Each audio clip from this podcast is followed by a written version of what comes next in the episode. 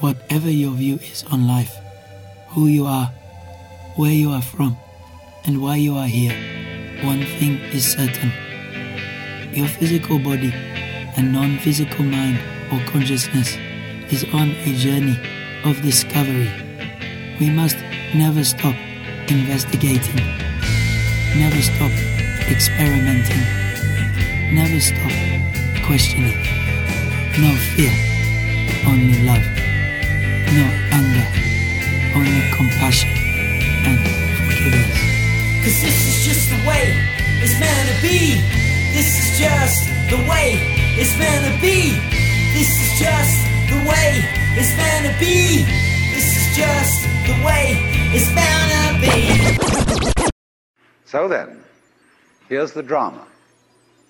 My metaphysics, let me be perfectly frank with you, are that there is the central self. You can call it God, you can call it anything you like.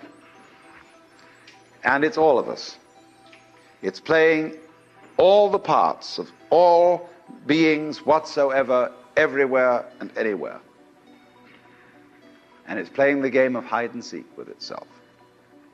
It gets lost, it gets involved in the farthest out adventures, but in the end, it always wakes up and comes back to itself. And when you're ready to wake up, you're going to wake up. And if you're not ready, you're going to stay pretending that you're just a little, poor little me. And uh, since you're all here and engaged in this sort of inquiry and listening to this sort of lecture, I assume that you're all on the process of waking up. Or else you're teasing yourselves with some kind of uh, flirtation with waking up, which you're not serious about. But I assume maybe you are, not serious but sincere, that you are ready to wake up. So then, when you're in the way of waking up and finding out who you really are, you meet a character called a guru. As the Hindus say, this word, the teacher, the awakener. And what is the function of a guru? He's the man who looks at you in the eye and says, Oh, come off it. I know who you are. You know, you come to the guru and say, Sir, I have a problem. I'm unhappy and I want to get one up on the universe, or I want to become enlightened. I want spiritual wisdom. Ah, and the guru looks at you and says, Who are you? You know Sri Ramana Maharshi, that great Hindu sage of modern times? People used to come to him and say, Master, who was I in my last incarnation? As if that mattered. And he would say, Who is asking the question? And he'd look at you and say, basically, go right down to it. You're looking at me, you're looking out, and you're unaware of what's behind your eyes. Go back in and find out who you are, where the question comes from, why you ask. And if you've looked at a photograph of that man, I have a gorgeous photograph of him. And you look in those, I walk by it every time I go out of the front door. And I look at those eyes and the humor, the lilting laugh that says, Oh, come off it, man. Shiva, I recognize you. When you come to my door and you say, I'm so and so, I say, ha ha, what a funny way God has come on today.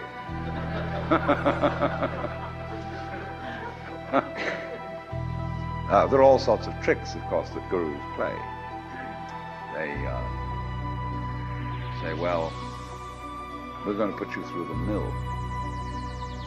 And the reason they do that is simply that you won't wake up until you feel you've paid a price for it.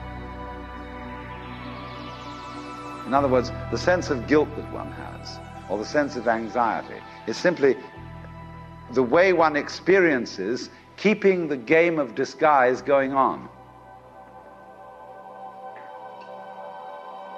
Do you see that? Supposing you say, I feel guilty. Christianity makes you feel guilty for existing. That somehow, the very fact that you exist is an affront. You are a fallen human being. I remember as a child when we went to the services of the church on Good Friday, they gave us each a colored postcard with Jesus crucified on it. And it said underneath, This have I done for thee. What doest thou for me? You know, you felt awful. You nailed that man to the cross. Because you eat steak, you have crucified Christ. Because you killed the bull. And after all, you depend on it. Mithra, it's the same mystery. And what are you going to do about that? This have I done for thee. What doest thou for me? You feel awful that you just exist at all. But that sense, that sense of guilt, is the veil across the sanctuary. Don't you dare come in. In order to, you know, in all mysteries, when you're going to be initiated, there's somebody saying, uh, uh, uh, uh, don't you come in. You've got to fulfill this requirement, this requirement, this requirement, this requirement. Then we'll let you in. And so you go, you, you go through the mill. Why? Because this is, you're saying to yourself, I won't wake up until I feel I deserve it. I won't wake up until I've made it difficult for me to wake up. So I, I, I invent for myself an elaborate system of delaying my waking up.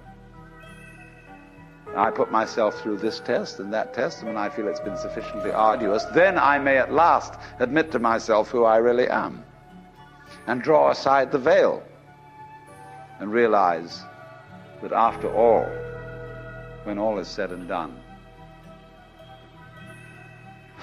I am that I am which is the name of God.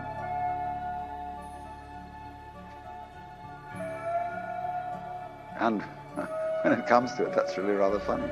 They say in Zen, when you attain Satori, nothing is left to you at that moment but to have a good laugh.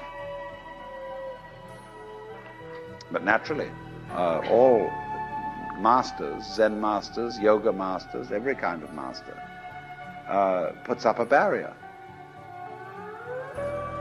and says to you,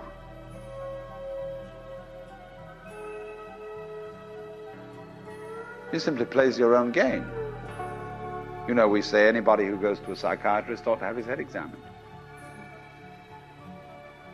Because you, when you go to a psychiatrist, you define yourself as somebody who ought to have his head examined. Same way, uh, the Zen masters say anybody who studies Zen or comes to a Zen master ought to be given 30 blows with a stick.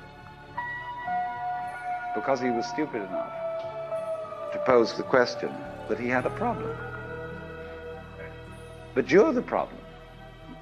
You, you put yourself in this situation. So it's a question fundamentally. Do you define yourself as a victim of the world or as the world?